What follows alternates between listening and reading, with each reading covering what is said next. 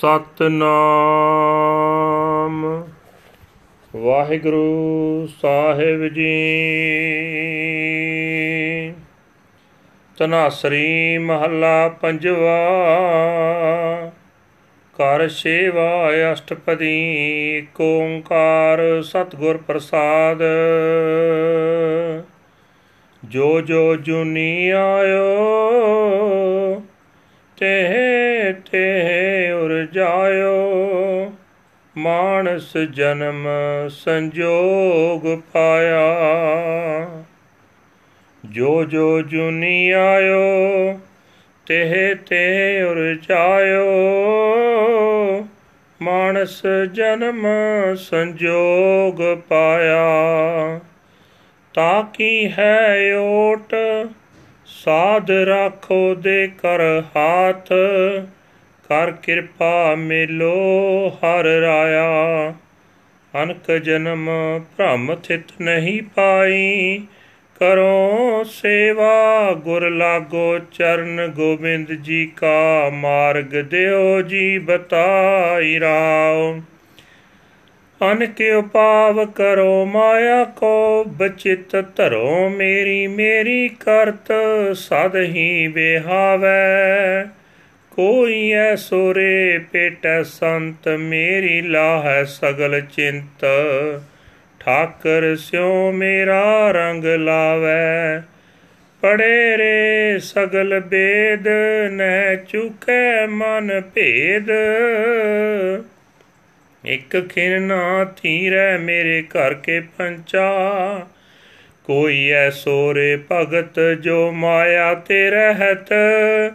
ਇਕ ਅੰਮ੍ਰਿਤ ਨਾਮ ਮੇਰੇ ਹਿਰਦੈ ਸਿੰਚਾ, ਜੇ ਤੇਰੇ ਤੀਰਥ ਨਾਏ ਅੰਬੁੱਧ ਮੈਲ ਲਾਏ, ਕਰ ਕੋ ਠਾਕਰ ਇਕ ਤਿਲ ਨਾ ਮਾਨੈ। ਕਦ ਪਾਵੋ ਸਾਧ ਸੰਗ, ਹਰ ਹਰ ਸਦਾ ਆਨੰਦ, ਗਿਆਨ ਅੰਜਨ ਮੇਰਾ ਮਨ ਇਸਨਾਨੈ ਸਗਲ ਅਸਰਮ ਕੀਨੇ ਮਨੁਆ ਨਹਿ ਪਤੀਨੇ ਵਿਵੇਕਹੀਣ ਦੇਈ ਤੋਏ ਕੋਈ ਪਾਈਐ ਰੇ ਪੁਰਖ ਵਿਧਾਤਾ। ਪਾਰ ਬ੍ਰਹਮ ਕੈ ਰੰਗ ਰਾਤਾ। ਮੇਰੇ ਮਨ ਕੀ ਦੁਰਮਤ ਮਲ ਖੋਏ। ਕਰਮ ਧਰਮ ਜੁਗਤਾ ਨਿਮਖ ਨਾ ਹੇਤ ਕਰਤਾ। ਗਰਭ ਗਰਭ ਪੜੈ, ਕਹੀਂ ਨਾ ਲੇਖੈ। ਜਿਸ ਭੇਟੀਐ ਸਫਲ ਮੂਰਤ ਕਰੈ ਸਦਾ ਕੀਰਤ। ਗੁਰ ਪ੍ਰਸਾਦ ਕੋ ਨੇਤਰੋਂ ਪੇਖੈ। ਮਨ ਹਟ ਜੋ ਕਮਾਵੈ, ਤਿਲ ਨਾ ਲੇਖੈ ਪਾਵੈ।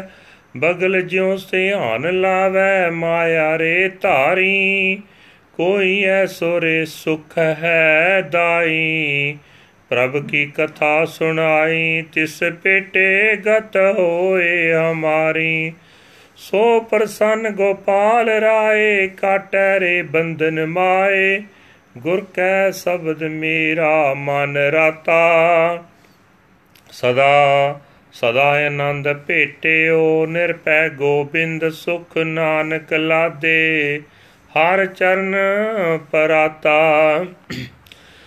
ਸਫਲ ਸਫਲ ਪਈ ਸਫਲ ਯਾਤਰਾ ਆਵਣ ਜਾਣ ਰਹੇ ਮਿਲੇ ਸਾਦਾ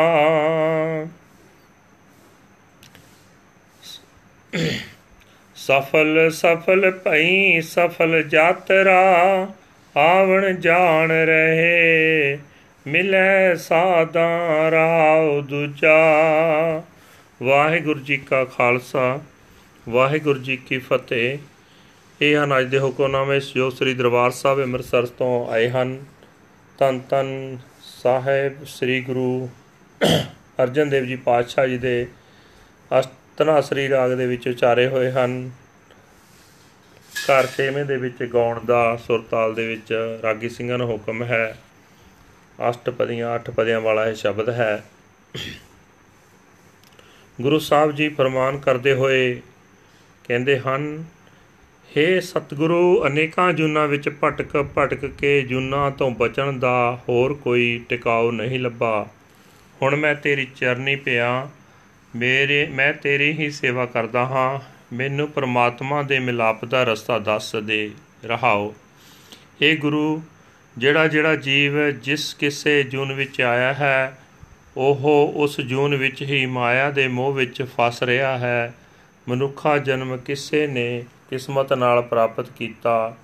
ਏ ਗੁਰੂ, ਮੈਂ ਤਾਂ ਤੇਰਾ ਆਸਰਾ ਤੱਕਿਆ ਹੈ। ਆਪਣੇ ਹੱਥ ਦੇ ਕੇ ਮੈਨੂੰ ਮਾਇਆ ਦੇ ਮੋਹ ਤੋਂ ਬਚਾ ਲੈ।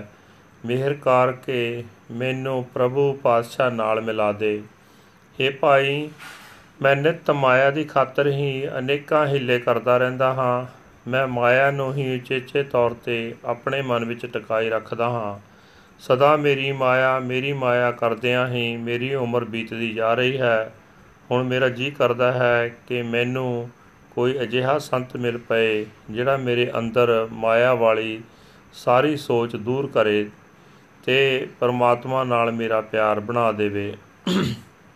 ਇਹ ਭਾਈ, ਸਾਰੇ ਵੇਦ ਪੜ੍ਹ ਲਏ। ਇਹਨਾਂ ਦੇ ਪੜਨ ਨਾਲ ਪਰਮਾਤਮਾ ਨਾਲੋਂ ਮਨ ਦੀ ਵਿਥ ਨਹੀਂ ਮੁੱਕਦੀ। ਵੇਦ ਆਦਿਕ ਦੇ ਪੜਨ ਨਾਲ ਗਿਆਨ ਇੰਦਰੇ ਇੱਕ ਛਿਨ ਵਾਸਤੇ ਵੀ ਸ਼ਾਂਤ ਨਹੀਂ ਹੁੰਦੇ।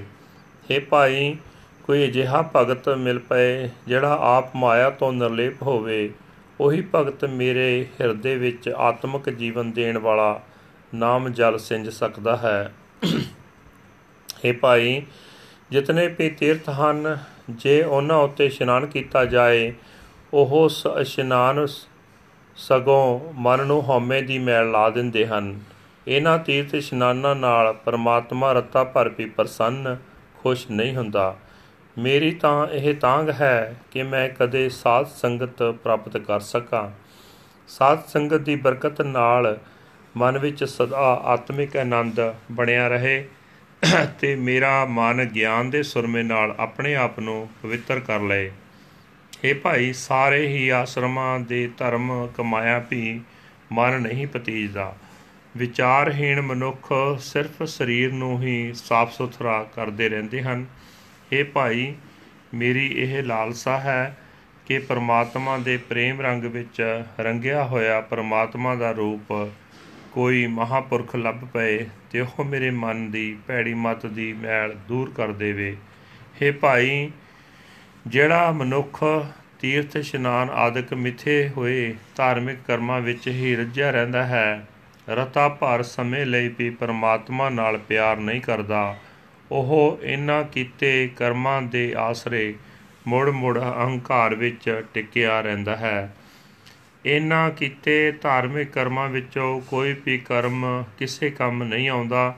ਇਹ ਭਾਈ, ਜਿਸ ਮਨੁੱਖ ਨੂੰ ਉਹ ਗੁਰੂ ਮਿਲ ਪੈਂਦਾ ਹੈ, ਜੋ ਸਾਰੀਆਂ ਮੁਰਾਦਾਂ ਪੂਰੀਆਂ ਕਰਨ ਦਾ ਵਾਲਾ ਹੈ ਅਤੇ ਜਿਸ ਦੀ ਕਿਰਪਾ ਨਾਲ ਮਨੁੱਖ ਸਦਾ ਪਰਮਾਤਮਾ ਦੀ ਸਿਫਤ ਸਲਾਹ ਕਰਦਾ ਹੈ, ਉਸ ਗੁਰੂ ਦੀ ਕਿਰਪਾ ਨਾਲ ਕੋਈ ਭਾਗਾਂ ਵਾਲਾ ਮਨੁੱਖ ਪਰਮਾਤਮਾ ਨੂੰ ਆਪਣੀਆਂ ਅੱਖਾਂ ਨਾਲ ਹਰ ਥਾਂ ਵਸਦਾ ਵੇਖ ਲੈਂਦਾ ਹੈ।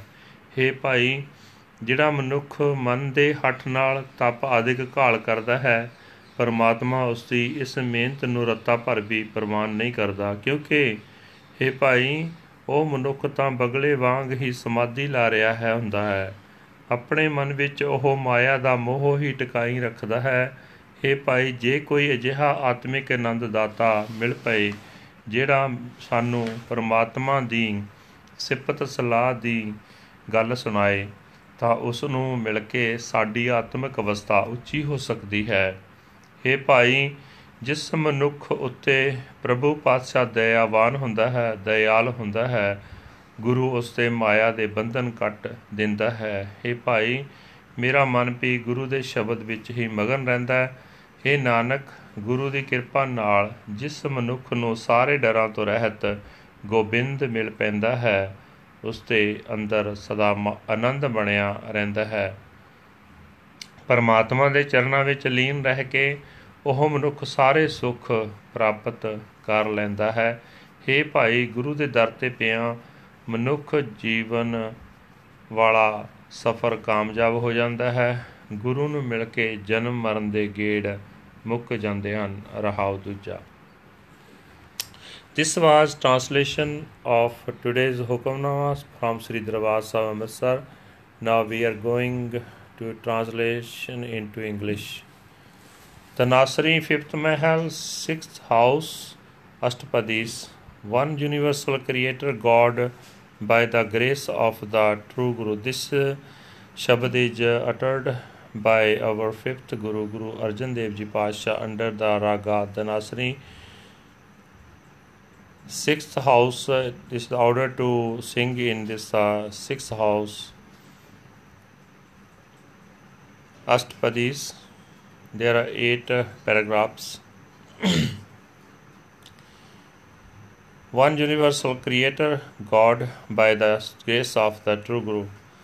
Whoever is born in the world is entangled in it. Human birth is obtained only by good destiny. I look to your support, O Holy Saint. Give me your hand and protect me. by your grace, let me meet the Lord, my King Vaheguru. I wandered through countless incarnations, but I did not find stability anywhere. I served the Guru and I fall at his feet, praying, O dear Lord of the universe, please show me the way. Pause. I have tried so many things to acquire the wealth of Maya and to cherish it in my mind. I have passed my life constantly crying out, Mine, mine. Is there any such saint who would meet me, take away my anxiety, and lead me to enshrine love for my Lord Master Vaheguru? I have read all the Vedas, and yet sense of the separation in my mind still has not been removed. The five thieves of my house are not quitted. Even for an instant, is there any devotee who is unattached to Maya who may irrigate my mind with the ambrosial name, the name of the one Lord Vaheguru. In spite of the many places of pilgrimage for people to bathe in, their minds are still stained by their stubborn ego. The Lord Master is not pleased by this at all. When will I find the Sat Sangat, the company of the holy? There I shall be always in the ecstasy of the Lord, Har Har, and my mind shall take its cleansing bath in the healing ointment of spiritual wisdom. I have followed the four stages of life, but my mind is not satisfied. I wash my body, but it is totally lacking in understanding. If only I could meet some devotee of the Supreme Lord Vaheguru imbued with the Lord's love, who could eradicate the filthy evil mindedness from my mind. One who is attached to religious rituals does not love the Lord Vaheguru even for an instant. He is filled with pride and uh, he is of no account. One who meets with the rewarding personality of the Guru continually sings the Kirtan of the Lord's praises. By Guru's grace, such a rare one beholds the Lord with his eyes. One who acts through stubbornness is of no count at all. Like a crane, he pretends to meditate, but he is still stuck in Maya. Is there any such giver of peace who can recite to me the sermon of God, Vaheguru?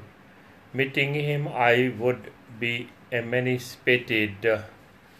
When the Lord my King is totally pleased with me, he will break the bonds of Maya for me, My mind is imbued with the word of the Guru's Shabad. I am in ecstasy forever and ever, meeting the fearless Lord Vaheguru, the Lord of the universe. Falling at the Lord's feet, Nanak has found peace. My yatra, my journey, my life pilgrimage has become fruitful, fruitful, fruitful.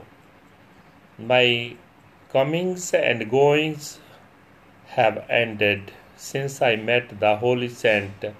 Second pause. Waheguru ji ਕਾ ਖਾਲਸਾ ਵਾਹਿਗੁਰੂ ਜੀ ਕੀ ਫਤਿਹ